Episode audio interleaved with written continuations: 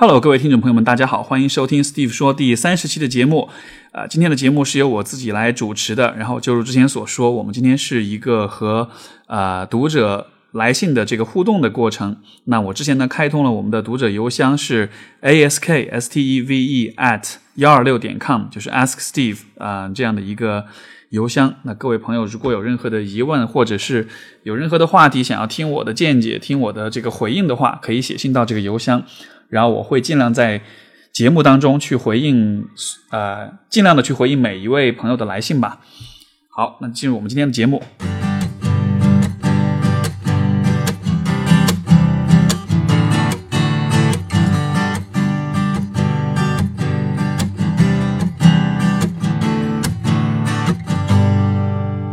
们今天的第一位呃朋友呢，他写的这个信呃稍微有点长，我就不读具体的内容了。但是大概的意思就是说，曾经的这个啊、曾经的这个关系当中呢，就是做过人流，然后做完人流之后呢，后来跟这个前这个男朋友分手了。然后呢，但是他会呃，这位朋友会觉得说，就是会觉得这别人眼里自己可能是一个不正经的女人，会觉得呃自己没有勇气去建立新的恋情或者是组建家庭，因为害怕这件事情如果被人议论、被人知道的话，可能会关系可能会破裂。所以说，这位朋友他可能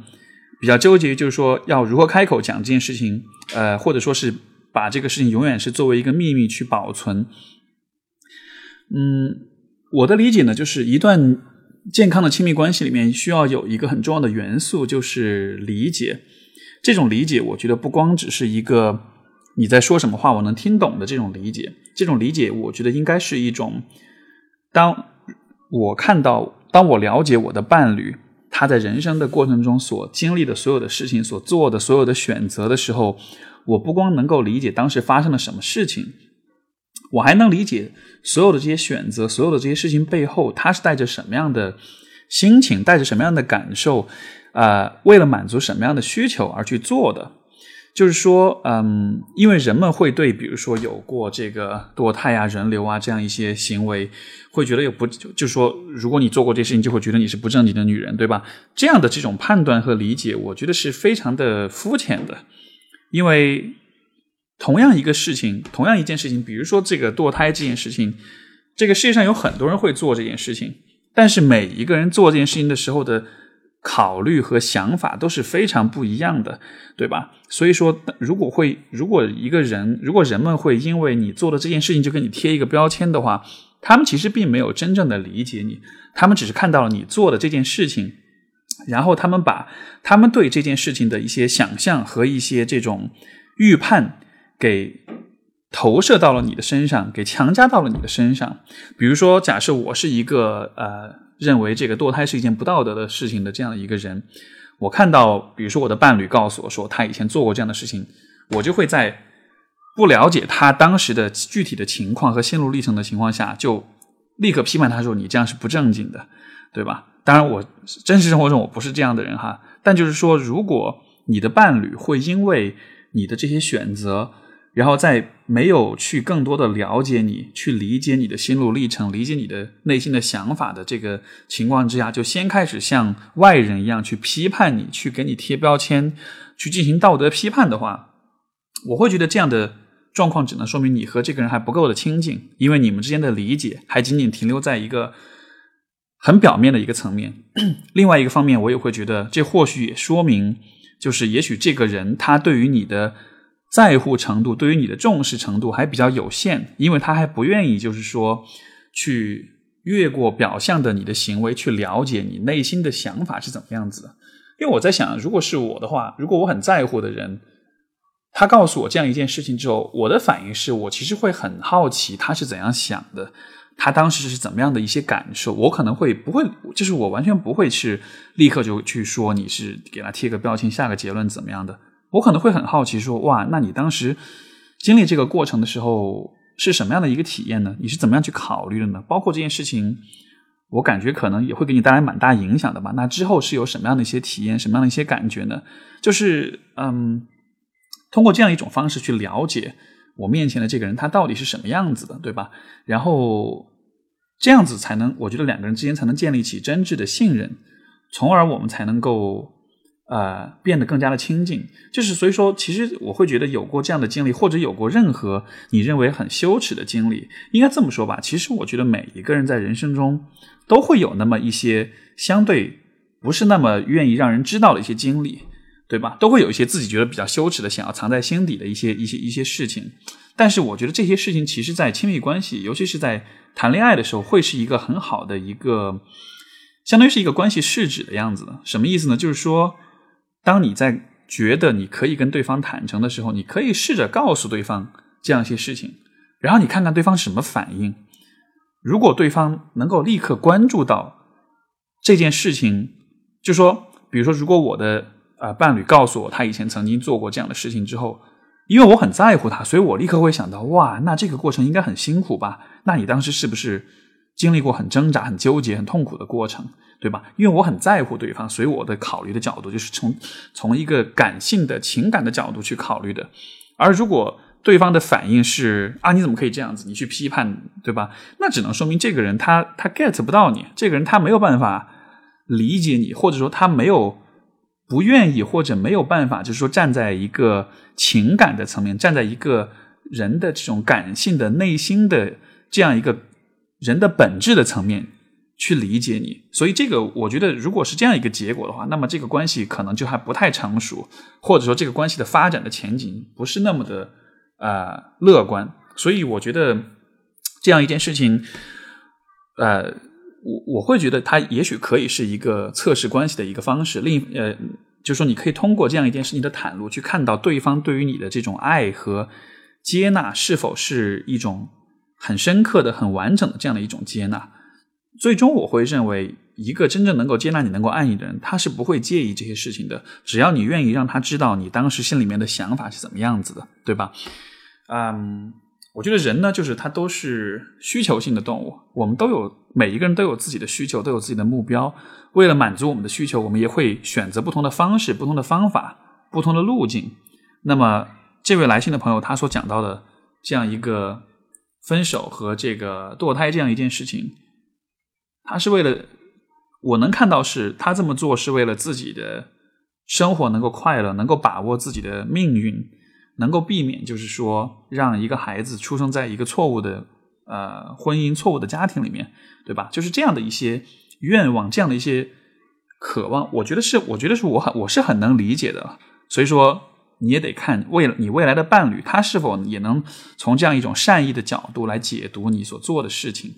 所以，这是我看到这封信之后的一个反应吧。OK，啊，第二个问题。是这样子的，就是啊，这个信我读一下好了。呃，这位朋友目前在读这个临床心理学硕士最后一个学期。他说，呃，开始念心理学的动力是为了救自己，觉得要踏入这个行业才能得到更丰富的资源，因而考研转了专业。啊，他说我们学校对硕士的培养侧重科研方面，我基本上没有受到过非常专业的心理治疗的训练，在心理咨询这件事情上，一直都是作为来访者。毕业季找工作的时候，有一些心理咨询师的岗位，比如高校的心理健康中心这类的，我总觉得信心不够，觉得没有很专、很很专很多专业能力。我时常会想，自己到到底想不想成为一个心理咨询师？初衷好像也不是帮别人，自身的问题好像也没有完全解决。想问你的问题是如何定下来想当一名咨询师呢？在这个选择过程里的心路历程，能不能在电台里分享一下？OK，我很喜欢这个问题哈，呃。我想起两年前我去这个啊北京，当时这个北京有一个心理学行业的一个大会，让那个大会的，就是开幕式，在一个大礼堂里面，大概坐了一千人的位置都坐满了哈。当时这个开幕的这个致辞，一位一位这个学界里面很德高望重的一位一位老专家，他说这个根据我们国家的统计，大约有百分之十四的。人口是有各种类型的心理疾病的，也就意味着在座的一千位同行里面有一百四十个人是有是有问题的。当时全场哄堂大笑，但实际上我在台下面，我想的是，肯定这个人群肯定不止一百四十个人，因为我们作为心理学专业，其实很多大家都会知道啊，就是说，其实很多很多的做心理学的人走入这个行业。往往都是因为自己有点什各种各样的问题。我想起我硕士的时候，我们硕士的那个有一门课上，有一回就在讲，就大家就在分享，就是我是怎么每一个人是怎么选择进入这个行业的。然后你会听完一圈，大概二十多个人，每一个人讲讲完一圈，你发现所有人都是因为最开始都是为了自救，然后才走入这个行业。所以，我我觉得会有因为自己的问题，因为就是说你自己有问题。你思考这些问题，你想要去解决、改善这些问题，所以你才会对心理学产生兴趣，对吧？所以我觉得这样的动机其实是蛮普遍的，只是就是说到了后来，嗯，我觉得你可能需要去区分的一个问题，两个问题。第一个就是说，你到底是希望，你到底是作为一个来访者，你需要被帮助，还是说你在自己求被帮助的同时，你对于心理咨询这件事情本身是有兴趣、是有、是有、是有意愿去做的？因为，嗯。我自己的经历的话，其实我在呃职业的过程中，我自己也接受心理咨询，而且我也觉得从心理咨询呃当中，包括在咨询之前，我自己在呃读书的时候，其实做过许多的这种自我认知的这种自我觉察这方面的练习思考啊，包括平时我也是一个一直都很喜欢去思考关于自己、关于人的内心、关于人性很多问题，就是一直都有这样一种习惯。所以说，一方面呢，可能是接受咨询的时候自己得到很多成长跟帮助；另一方面，其实因为我发现我自己本身是一个很喜欢去研究、去思考这方面问题的人，所以因为这样的一种考虑，呃，才选择了不是单纯做一个来访者，而是说是去进入咨询师的这样一个行业。然后，呃，因为现在就是说，这位朋友可能你的这个临床的经验相对会比较少一些。换句话说，就是因为你没有做过咨询，所以说你不了解自己在做咨询的时候是什么样的一种感觉。啊，我其实对于我确定要走咨询师这条路，也是在我硕士的时候，因为硕士的时候我们偏重的不是科研，而是实践，所以说当时我们每个学期大概会有一周里面大概会有三分之一的至少三分之一的时间是花在这个临床工作上面的。这个过程中其实是一个嗯非常具有启发性的一个过程，因为你学关于心理学的理论和你实际上作为一个咨询师坐下来跟来访者去面谈是非常非常不同的这种感觉。我现在想起来，我第一次我就人生中第一次做咨询，我所面对的那个来访者，我第一个 session 当时做完了之后，来访者离开了之后，我是瘫我是瘫坐在这个。我的座位上呢，我的背后全部都是汗，因为是第一次做，完全没有概念，所以非常非常的紧张。就这是我第一次的这个体验，但是这种这种体验到了后来，当然就是慢慢的减少，最终我可以很完全很放松、很专注的去做咨询。然后就经历了这样的一个适应的过程，然后慢慢的上道了，然后你才会开始能够有一种比较清晰的感觉，就是我到底喜不喜欢这件事情，我到底适不适合做这件事情。因为我觉得每一个人的性格。啊，思维方式，然后啊，天赋，然后表达能力，我觉得有很多的方面，它涉及到一个就是呃匹配度的问题。作为心理咨询师的话，所以我觉得要回答这样的一个问题，嗯，一方面我觉得把自己的问题通过你自己接受个人体验，也就是说你自己去做咨询能够处理好，然后另外一个方面，如果有条件的话，可以尝试去做一些临床方面的工作。然后去去去体验一下，看看你喜不喜欢这种感觉。像我是属于那种，我做咨询做一段时间，我就会觉得很有感觉，然后我就会特别喜欢。尤其是当有一些来访者，比如说某一个某一次咨询的过程中，我们两个聊出一些特别棒的观点，或者说比如说一个来访者他结案了，他离开了，我现在都记得我在读硕士的时候有一个来访者，然后我跟他。做了大概半年的咨询，是一个一个男生，其实当然他年龄可能比我小不了，就是比我小两三岁左右。一个男生是在加拿大的时候，是一个东欧的东欧的一个男生。我们当时咨询关系建立的非常好。后来他因为而且我们俩的经历有些像，所以说我跟他是特别有共鸣的这样的一个来访者。最后他最后一次咨询完了结束之后，他站起来跟我握手，然后我跟他说 “Good luck，好祝你好运”。然后他走走了之后，然后我我当时都记得，我目送着他。慢慢的消失在这个消失在这个漫长的走道的尽头，然后我关上我的这个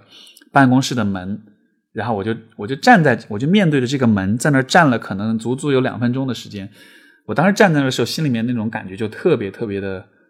其实就很难描述哈。我只能说，那种感觉是一种很像接近天堂的感觉，因为就是你能知道。因为你的，因为我的所作所为，因为我做的所有的这些工作，我在这个人的人生轨迹里面留下了那么一点点的印记，然后他的生活可能会因为我我们在一起做的事情而变得相对不那么痛苦。然后当我意识到我完成了这样一件事情的时候，心里面的那种满足感，那种啊，那种那种很愉悦的、很幸福的感觉，那种感觉是最终。让我确认我是愿意做一名咨询师的，所以我觉得最终这可能是一个，其实最终这可能是一个很感性的原因，然后让我这个走入咨询师的这个行业吧。所以希望这个答案有回答到你的问题哈。然后也是其他的朋友，如果你对于心理学感兴趣，想要去学，我也会是同样的建议，就是你想做咨询师可以啊，找找一点机会尝试一下，坐下来跟跟来访者，或者是以其他的形式跟。跟别人面对面坐下来，尝试做一点实际的这个临床的面谈的工作，然后你再看看你的感觉如何。其实我觉得很多行业或者很多事情的选择都是这样子，就是包括你看像谈恋爱也是，你不能说嗯，我理想中的人是什么什么样子的，是哪一种类型的，对吧？你还是得实际上跟这个人得约会得相处，然后你才能知道你跟他到底来不来电，到底喜不喜欢。所以我觉得嗯。在做许多选择的时候，我会鼓励大家，就是更多的是以一种通过你的体验，通过你的实际的经历去帮你去确认方向，而不是通过推测，不是通过这种臆测。所以我记得有一句话叫做“嗯呃”，是那个就是 “lean in”，就是那个呃呃呃呃，这个向前一步这本书是 Facebook 的那个是是是是 C O Facebook 的 C O，我忘了他职位了，C O 还是谁？就是呃呃，是一位女性的这个高管，然后她，我记得是她说过这样一句话，她说是 “learn not by thinking but by engaging”，就是说通过不要通过思考去学习，而是通过 engaging，就是 engage 就是指去尝试、去参与、去实践，通过这样一种方式来学。所以我觉得这会是一个呃能够给这位朋友的一个建议吧。OK，第三个问题。问我说最喜欢吃成都的什么美食，或者哪家餐厅印象最深刻？好吧，呃，作为一个成都人，呃，我我首先我想说哈，就是各位其实对于，因为每当别人问知道说我是成都人的时候，都说哇，你们那边吃特别能吃辣，对不对？我那天在知乎的有一篇文章上看到说，辣椒这个东西其实是到了好像是清朝才引入四川的，也就意味着。最传统的、最正统的川菜，可能一开始是不带辣椒的哈，但我不知道这个史料是否真实，各位有兴趣可以帮我考证一下。但是，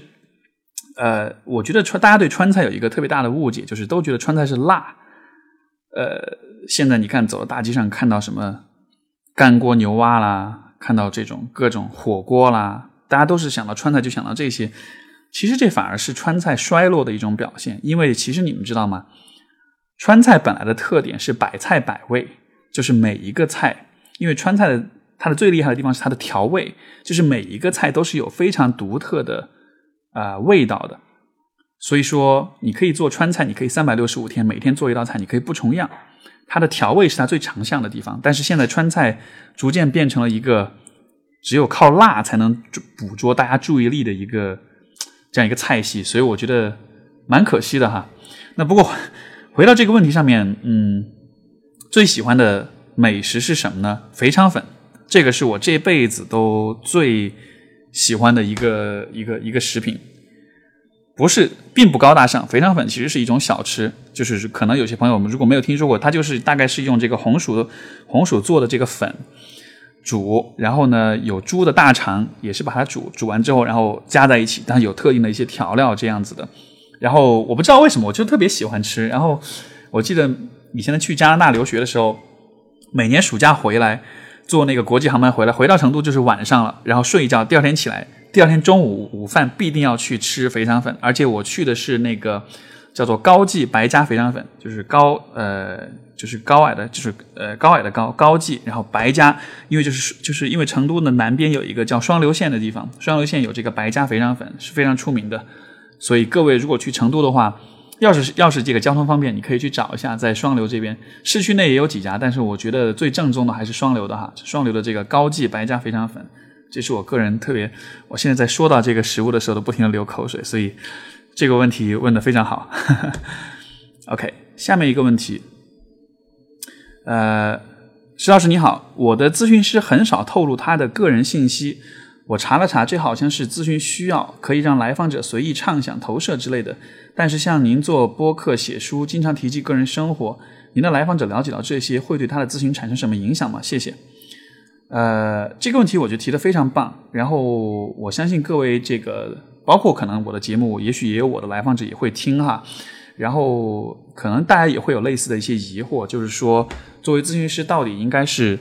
自我披露到什么样的一个程度？然后这个这个写信的朋友他说是他提到白幕，就是嗯白色的白幕，就是呃幕布的这个布白幕这样一个概念，就是说好像做咨询师应该是做一个白幕，然后让来访者自己随意的畅想和投射。我的就我的了解，这样的一种呃期待，就是咨询师完全做一个白幕，呃，应该是精神分析这个流派对咨询师会有的要求，呃，就说这是一个理论。呃，流派的一个设定，它并不是一个所有的咨询师都需要去做到的一个设定，因为在精神分析当中的他的这种工作的过程比较讲究，就是呃，来访者的所有的内容，所有的这个投射是一种很纯净、很干净的、不被干扰、不被污染的这样的一种过程中，呃，这样一种前提之下给投射出来，然后呢，呃，来呃，咨询师在。才去针对投射出来这些内容进行工作。呃，我自己的这个背景呢，我不是我会运用到一些精神分析和心理动力学的一些理论，但实际上我个人的理论流派应该说我是比较呃综合派的，就是说我其实是会借鉴不同流派的我认为有用的或者我认为好的一些东西，把它们结合起来。实际上这也是咨询师的一个。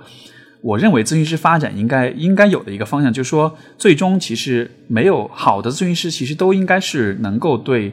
能够融会贯通不同的流派之间的这样的一种境界吧。可能很多咨询师刚刚开始做的时候，他会先钻研某一个特定的流派，并且会对这个流派的要求有很严格的执行。但实际上，不同的来访者、不同的问题，包括不同的流派，其实都会对每一个来访者会产生不同的效果。所以，我觉得最好的方式就是说。呃，最好的方式应该是你能够掌握不同的流派的方法跟技巧，然后呢，这样你能够灵活的运用到不同的来访者上面。因为实际上没有哪一个流派一定是比其他流派更好的，这是一个所有不同的流派相当于是不同的工具箱，呃，不同的工具。那么我有一个很丰富的工具箱，我遇到不同的问题，我能够我才能够很灵活的去尝试着用不同的工具去处理。所以说，呃，我自己所以因为这样的一个呃思考，所以说。就因为这样一种设定，所以说我在比如说呃，就是写文章或者是做播客啊，提提个人生活，我不会特别的去忌讳。我我反而会觉得，就是说能够谈及自己的一些东西的话，呃，至少我的预期或者我的目的是，我是有意这样去做的。因为一方面，我不希望我的来访者好像觉得我就是一个权威，好像我是一个。就是大家完全不了解我，只看到我在那儿抛理论的东西，对吧？这样的话，我会觉得很有距离感。其实我也是想让，就是其他的人知道，我也是一个，虽然我是咨询师，但同时我也是一个人，我也有过许多和每一个人都会有的这些经历。所以说，嗯，我的理解，这是一种人们能够通过了解我的经历，去啊，更加的信任我，更加的对我有信心，从而能够愿意向我求助，就是。这样的这种个人的这种披露，我觉得或许是在能够鼓励朋友们，更多的朋友们，就是说去求助。因为我从来都不避讳去谈到我自己做咨询，就是我自己有个咨询师，我自己也有原生家庭的问题，我也在很努力的花了很多的时间去去改变自己，去让自己成长，而且这样也得到了很多的很好的效果。就是也是希望通过这种呃个人的披露，去鼓励大家尝试咨询。呃，去鼓励大家去把注意力放在对自我的提升上面。所以基于这样的考虑吧，我觉得，呃，有的时候可能会，呃，怎么说呢？个人披露的话，有的时候可能会对咨询有一定的影响。但是如果我感觉到有影响，因为这个影响可能是什么？就是说，有的来访者他可能他进入咨询的时候，他可能是带着对我的一些预设进入到这个咨询里的。如果我有这样的感觉，我往往会问我的来访者，就是说，呃，我猜你以前也读过可能我写的书或者是我的播客呀什么的，那我不知道你所读的这些东西会不会影响到你对我对我们的咨询关系的看法？就通过这样的一个探讨去了解，去看一看来访者他到底在多大程度上受到了我之前的自我披露的影响。然后，其实这样的这种探讨本身在咨询里面往往也是会是很有帮助的，所以。大约是这样吧，这是一个很技术性的问题。这这位朋友提的这个问题也蛮棒的，所以这是我的一些看法吧。呃，我们再来看看。啊，这封信是在问我说，想要很简单，就是能不能评价一下这个武志红的《巨婴国》啊？首先，这个书前段时间下架了哈。这个如果各位还没有听说或者还没有看过这本书，你可能就已经看不到了，已经。已经被和谐掉了。呃，这本书出来以后，其实我有若干次我都想要写一点什么东西去评论一下吧，因为这本书的争议是蛮大的，然后一直没写。不过今天既然有朋友问到了，那我兑现我的承诺啊，一定回答一下。嗯，首先，如果你没有读过这本书的话，《巨婴国》是这个武志红，武志红也算是一个有点名气的心理咨询师吧。他的工作室应该是在我记我没有记错的话，应该是在广州。对，广州的这个武志红心理工作室。然后之前写过的其他的书，包括《家为什么会伤人》，还包括啊，我忘了是他有一本书叫什么，我忘了。反正这一本书是他最近刚刚出的。然后这个标题其实就大约能够看出这个书，因为他是一个精神分析背景的受训的一个咨询师，所以说这个书怎么说呢？我我了解，因为我我没有读过这本书的全文，但是其中的一些核心的观点的摘抄和总结，在很多的公众号的文章，包括我们自己的这个咨询的圈子、咨询师的微信群的讨论，会涉及到很多这方面的讨论哈。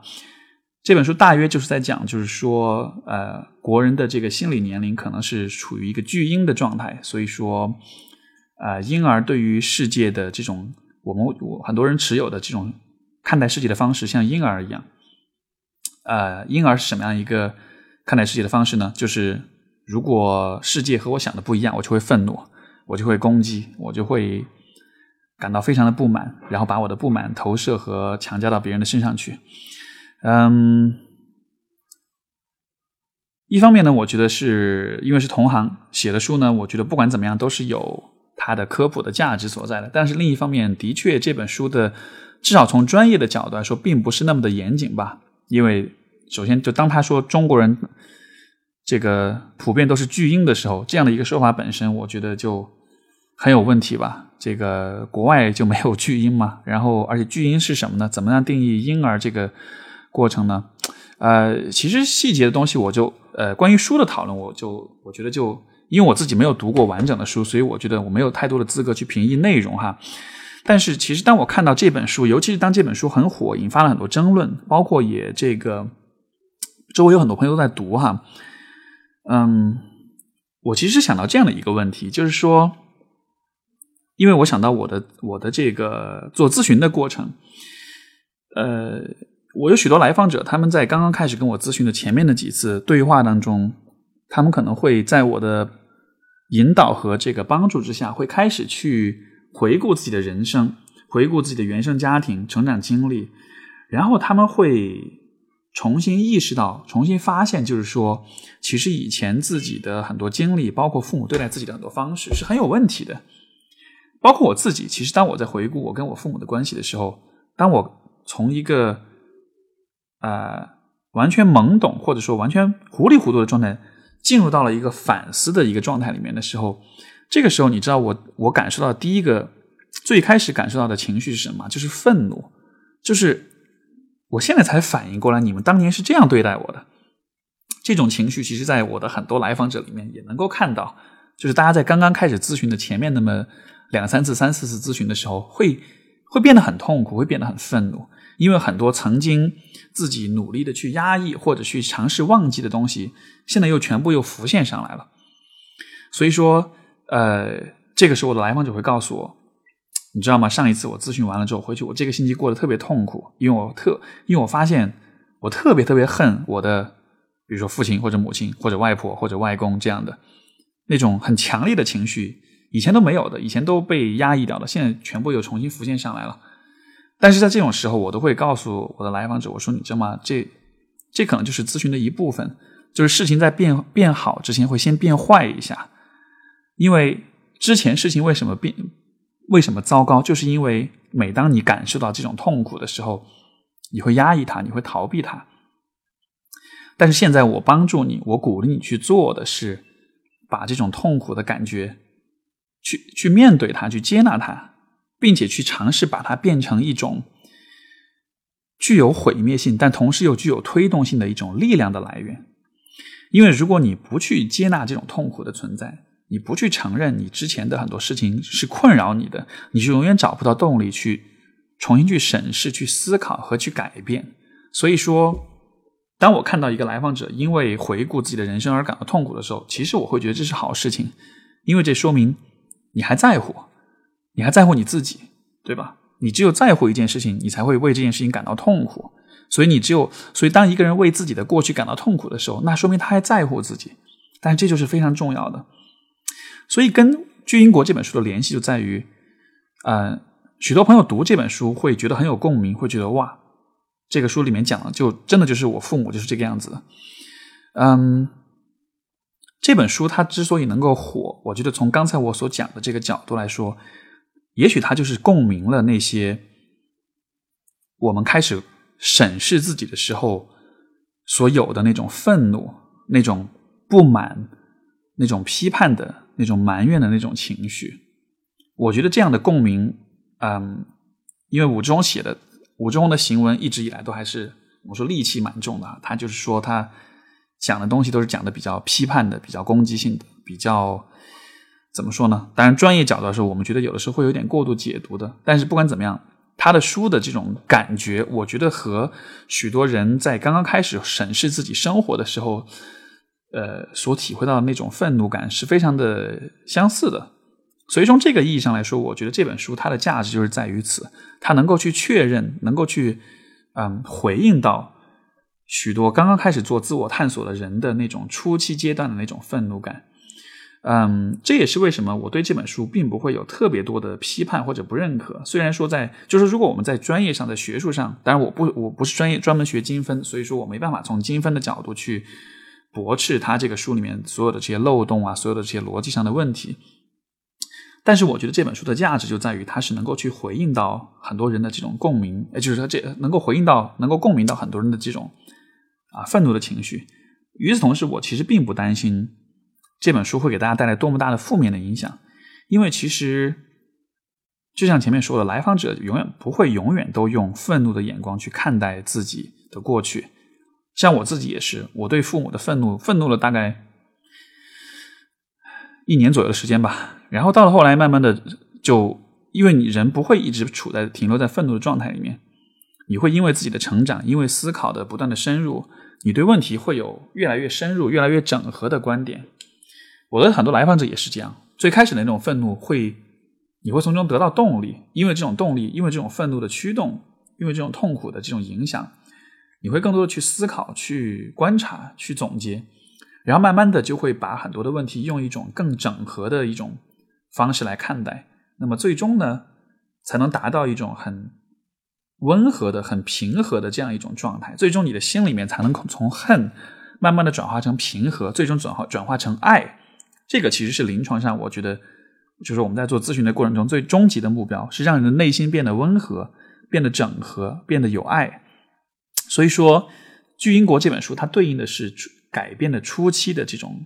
波动、这种动荡。但是随着读者们，因为如果读者们读了这这样的书，开始对自己有了反思的话，我相信这种痛苦的情绪是会驱动你去进一步的去学习、去思考的，对吧？而我会觉得读者也都是有脑子的，他就是大家都是会去做这些区分的。如果你只是在刚刚处在这个猛醒和开始质疑的阶段的话，你需要有这样的一种比较突破性的，像开山斧一般的这种很破坏性的这样的一些视角或者力量去去质疑、去打破啊原有的一些认识。这我觉得是嗯是需要的。但是到了后面的话，当你开始尝试。让自己的人格、让自己的情感变得更加整合、更加温和、更加有力量的时候，你可能会需要不同的一些东西。你可能会需要我的书，呃，呃，这个地方就打个广告好了，呃，因为之前我写过这个《假性亲密关系》这本书是电子书，但是呃，很多读者一直问我说什么时候能够出纸质书啊？大约应该是今年的。四月份左左右吧，因为我现在的我的书稿已经交给这个，因为这本书将会是这个中信出版社帮我出，书稿已经全部交给他们了，现在已经在策划策划的这个阶段了，所以大约是四月份就会出来。我个人的感觉，我写的东西呢，会相比于武志红的东西，会更更更靠向那个整合的那个啊那个那个那个阶段吧，就是因为我自己我会更以一种比较整合的、比较综合的角度来看待，比如说关于攻击性，关于对父母的。这种不满，关于自己的个人成长这方面的一些问题，所以说，如果你看过《巨婴国》，愤怒过了，质疑过了，醒过来了，这个时候你需要更多的一些啊文字、一些观点去指导你继续往前走的话，就请期待我的书吧。这个书名还是会叫《假性亲密关系》，然后呢，具体的专这个具体的这个呃书的话，到时候等出来之后，我一定会跟大家分享的。嗯。所以这是巨婴国，然后就额外提一点，就是或许巨婴国这个书被禁哈，也许也也许也是因为这个书里面包括包括了一些毁灭性的力量，一些打破旧有的这种能量在旧有的秩序和旧有的观念的这样一种能量在里面吧，所以可能也许哈，我不知道，也许触动了这个这个这个你懂的，触动了某些东西，所以被禁到了。那不管怎么样，我觉得。这是一个很有趣的一个事件，不管这本书本身还是被禁的这件事情，各位有兴趣的话，有机会的话可以找来读一读。但是我在在读的时候呢，我也建议你啊，用一种比较开放的心态吧，因为所有的这些书，它其实给你提供的都是一个特定的看待问题的视角。呃，我武志红的文字也好，我的文字也好，还是其他任何人的文字也好，我觉得各位作为读者啊，你们需要做的呢，就是去。在不同的问题，在同一个问题上找到不同的视角，最终呢，你选择以自己喜欢的方式整合所有的视角，得到一个你自己的一个判断。通过这样的方式来培养自己的独立思考，最终呢，你才能够在一个百家争鸣的一个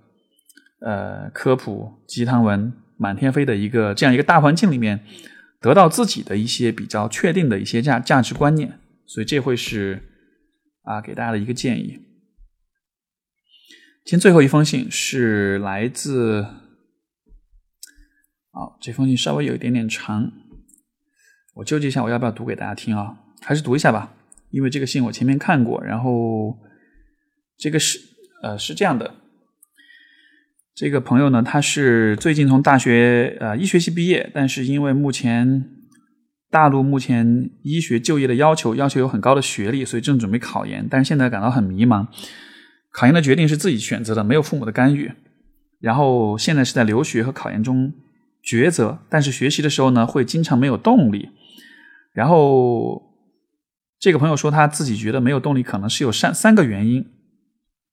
第一个原因是，呃，害怕失败，因为他以前呢是一个公认的学霸，虽然不够聪明，但做什么事情都很努力。所以说，现在脑海里就是一边催促自己学习，一边又在浪费时间。常常一天下来反思自己的进度，根本没有用心学习。呃，然后他说：“我在思考，是不是因为大三那年自己挂了三门课，差一点留级，让自己痛恨自己的学霸式的努力，反而证明了自己的愚笨。我也不知道自己是不是应该沉浸在过去的失败里。毕竟，只要有信心，我能像大四那年，即使最难通过的内外科也能够通过。第二是现在和大四的区别是，我总觉得。”我是在一个人在家里学习，没有学校的环境，没有同辈的压力，父亲也不关心我今年能不能考上，因为从小到大，爸爸一直很在意我的成绩，给我很大的压力。直到大三那年，知道了自己给我太大压力以后，才学会放手，迎来我大四成绩的完美逆转。可是爸爸却变得对我不敢有太多期待。可是我心里又觉得，爸爸特意从台湾跑来上海陪我读书，已经是非常难得的事情，有非常关注我了。我又觉得，我为了避免去年的环境问题，没有考上理想的学校，特意报考了考研的班级。但是前两个半月的自己发现还是没有很努力，所以排除到环境的问题，又开始觉得是自己决心的问题。觉得自己下的决心不够大，导致动力不足。第三就是我时常觉得自己是不是想太多原因和结果。曾经试过什么都不想就去学习，可是一天过一天的学，会有某一天特别好，剩余的一周的四五天都不好啊。然后后面大概是说自己脑子很乱，不知道想要表达什么，写的比较乱，这样这样这样。OK，我大概明白你的意思。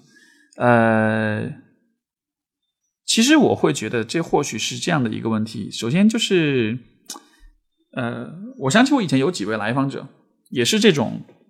所谓学霸就是这种成绩特别好，别人家的孩子，他们跟我描述他们以前这个在学校里面所向披靡的这种场景，我都觉得特别羡慕。因为我的我自己从小的成绩并不是那么的好，所以我一直很羡慕。因为我我家里面就是我有一个表姐一个表弟，他们俩都是学霸，成绩都特别好。然后我是那个夹在中间的那个，经常被被比较那个吧。但是呢，嗯，所以，所以我的来访者跟我讲的时候，我都会特别羡慕哈。但是这种学霸型的这种人，当然不是所有哈，我不想贴标签，只是在我看到的一些来访者当中，这种学霸型的朋友，嗯，在长大了之后，在读研也好，或者工作也好，会遇到这种没有动力、没有方向、很迷茫的这种状况。我不知道为什么，我觉得这好像是一个有点典型的一个。或者说有点常见的一种状况，然后基于我和这些来访者的对话，我是这样来理解的，就是说，因为一个人小时候很学霸、很努力，呃，一个人很努力学习，就说这个世界上有很多学霸，每一个人都很努力学习，对吧？但是每一个努力学习的学霸，他的动力来源是不一样的。嗯，有些人努力的学习，可能是因为很喜欢学习。但是我觉得这样的状况是极少数的，呃，更多的人，尤其在中国这样的这种环境、亚洲国家的这种环境里面，很努力的学习，往往是因为外界压力的逼迫之下。这种压力是什么呢？可能是来自社会比较，就是刚才所说的学渣跟学霸、别人家孩子这样一种比较，对吧？你不想被比较，你不想感到羞耻，所以你需要努力学习。也有可能是因为来自，比如说。这个父母的关系不好，孩子为了调和父母的关系，努力学习，因为似乎只有自己努力学习，考好了成绩，父母才会站在一条阵线上来共同的去夸奖自己。也有可能是因为，比如说父亲或者母亲，像这个刚才这个来访，哎，这不是这，抱歉，这位朋友来信的朋友，他所提到的就是好像父亲对他的这个期待，从小一直很在意成绩。可能因为你的父亲很在意你的成绩，所以说反过来你也会知道，你只有你只有成绩好了，可能你的父亲跟你的关系才会好，对吧？所以如果成绩不好的话，父亲就会批判你，从而作为孩子可能就会觉得，如果我的父亲批判我，那就说明他可能不不爱我了，他可能会抛弃我。那么可能作为你会带着这样一种，就是害怕被抛弃、害怕被否认、害怕不被爱的这种恐惧。所以可能非常努力的学习吧，那可能学霸就是基于这样的一些非学习的原因，很努力的学习。当然不是所有人，有些人可能的确是很喜欢自己学的东西，最终也能很有成就，这是例外。但是我觉得我所观察到的是，不少的学霸，不少的很努力学习的人，他们的动力都是来自于对外在的这个亲密关系的这种恐惧。这样的问题就在于，如果你是被恐惧所驱动的。那么，当有一天这种恐惧消失的时候，你就没有动力，你也就没有方向了。现在的这种，这位朋友来信提到的这种动力不足的问题，我在想，如果我是你的话，我可能更多的要去思考的问题就是，因为你学的是医学，你喜欢医学吗？你觉得自己擅长医学吗？你觉得自己有可能一辈子做这个行业吗？因为我的理解是，如果你选择的是一个你发自内心喜欢的方向，或者是专业的话，那么不管怎么样，你都会有动力的。像我自己选的心理学这个行，这个这个这个专业，就是因为我在大一的时候，我就发现自己真的很喜欢这个专业，因为它很符合我的思考，很符合我的个性。然后越学就会越有动力。虽然是在国外留学，虽然是全英文，虽然是。偏文科的学科要大量的读和写论文，作为一个英语是第二语言的学留学生来说，其实真的非常非常的艰难。但是这么多年坚持下来，我觉得就是这个动力是，因因为我本来不是一个特别努力学习的人，但是我能坚持学完这么本科加硕士这么长，现在回头来看，我自己都觉得蛮不可思议的。但是正是因为你很喜欢这个东西，你发自内心的觉得它适合你，你擅长，而且你也很就你很感兴趣，你对这件事情，你对这个这个专业非常有激情，非常有热情，所以你才有足够的动力。所以我会觉得，如果当你感到没有动力，当你感到迷茫的时候，你或许需要去回头反思的问题就是：你走到今天这一步，是被什么所驱动的？是被我们说的大一点，就是你是被爱驱动的，还是被恐惧所驱动的？如果你是被恐惧所驱动，如果你觉得我如果考不到多少分，我如果进不了什么专业，拿不了什么学位，就会怎么样怎么样怎么样的话，那么我的担心就是：一旦当你实现了这些目标之后，What's next？下一步要做什么？你会知道吗？你很有可能不知道。有新的挑战出来的时候，你会有动力吗？有可能你会没有没有动力。嗯，如果你所做的事情是被爱去驱动的，这种爱可以是对自己的爱，可以是对自己专业的爱，可以是对你想要去针对或者面对的那个问题或者那个人群的那种爱，不管是什么，我觉得有这样一种情感存在的话，你永远都不会迷失方向，你永远都不会失去动力。因为我会我会觉得，这个在心理学上就是说，社会心理学会研究，就是说这个呃，reward 就说是呃奖赏，奖赏是分为 intrinsic reward 和 extrinsic reward，就是说是内在奖励跟外在奖励。嗯，然后这个关于这两种奖励的这个研究就会发现，如果嗯外在奖励过多的时候，它其实会取代内在奖励，成为一个人主要的动力来源。但是外在的奖励，就比如说哈，这个如果我把一个，啊，就是我们就以学校的教育为例好了，呃，如果一个学生很喜欢，比如说数学这门专业，对吧？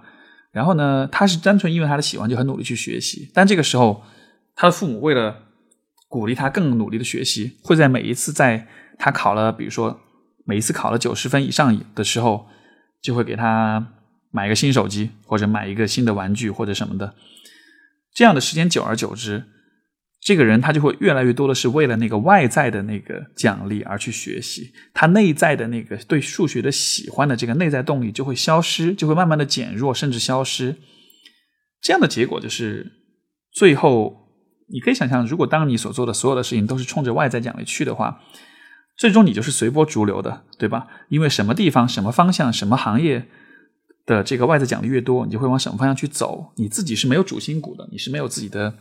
一个恒定的立场和一个判断的。所以，这个如果我们再扩大一点讲，就是我会觉得人活着可能特别特别重要的几件事情之一，就是很很俗气的话讲，就是 follow your heart，跟随内心，对吧？呃，这里面的意义就在于你做的每一件事情应该尽量是。发自内心是你自己想要做的，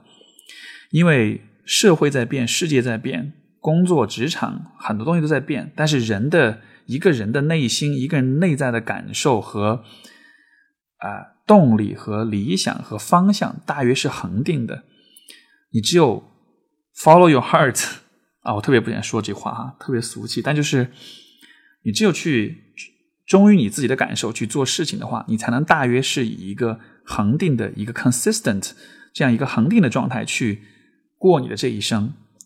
你看你的过去，你才会觉得我这一生到现在为止，我的人生是有逻辑的，是有一个主线的，是有一个大方向的。这样子的话，你对自己的的过去才能感到充实，感到有意义。如果你一直处在迷茫的状态当中，别人做什么你就做什么，这样的话，你回头来看自己的人生，可能就会觉得。不知道自己在做什么，对吧？从而你对未来可能也就不会有特别强大的动力。所以，对于这位朋友，包括对于所有的就是说感到迷茫的朋友，我会建议你去思考的，就还是在于曾经你做的所有的那些选择是被什么所驱动的。如果你很想找到动力，很想找到方向，你首先需要关注的还是你和你自己的关系。你是否能够把握住你自己的内心是什么样一种感受？你是否能听从这样一种感受？说到这里，推荐一本书给大家，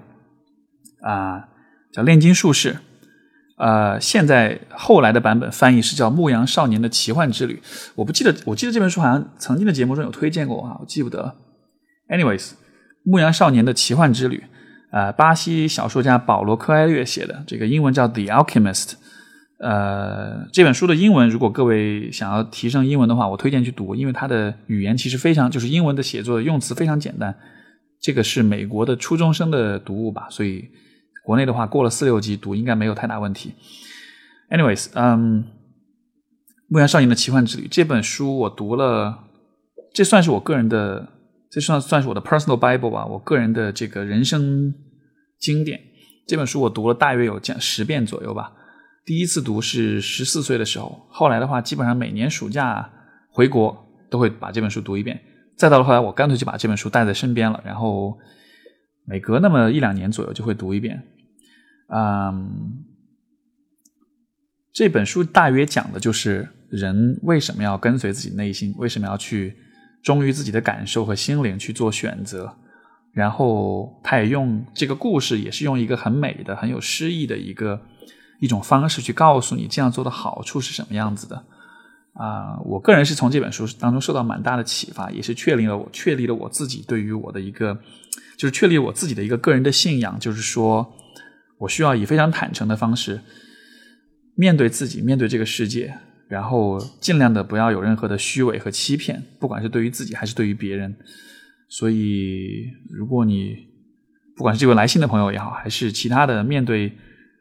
类似的这种就是关于人生选择或者人生动力和方向这样的问题的朋友，或许也可以去看看这本书，然后或许你能够从当中得到一些启发吧。OK，好，那我们今天的节目大概就先到这里了，因为这就是我现在为止收到的所有的来信。希望各位朋友呢能够更多的给我写信。另外就是你们是否喜欢这样的这种形式？你们觉得这样的这种探讨啊，是否愿意听到更多？也。通过不管是节目的评论、评论栏，还是通过邮件的方式来告诉我吧。呃，我的邮件啊，这个来读者来信邮箱是 a s k s t e v e，就是 ask Steve，然后 at 幺二六点 com，好吧。呃，希望听到各位听众们的反馈，然后也提更多的问题。啊，最后很感谢大家的收听，我们今天的节目就先到这里了，下期节目再见，拜拜。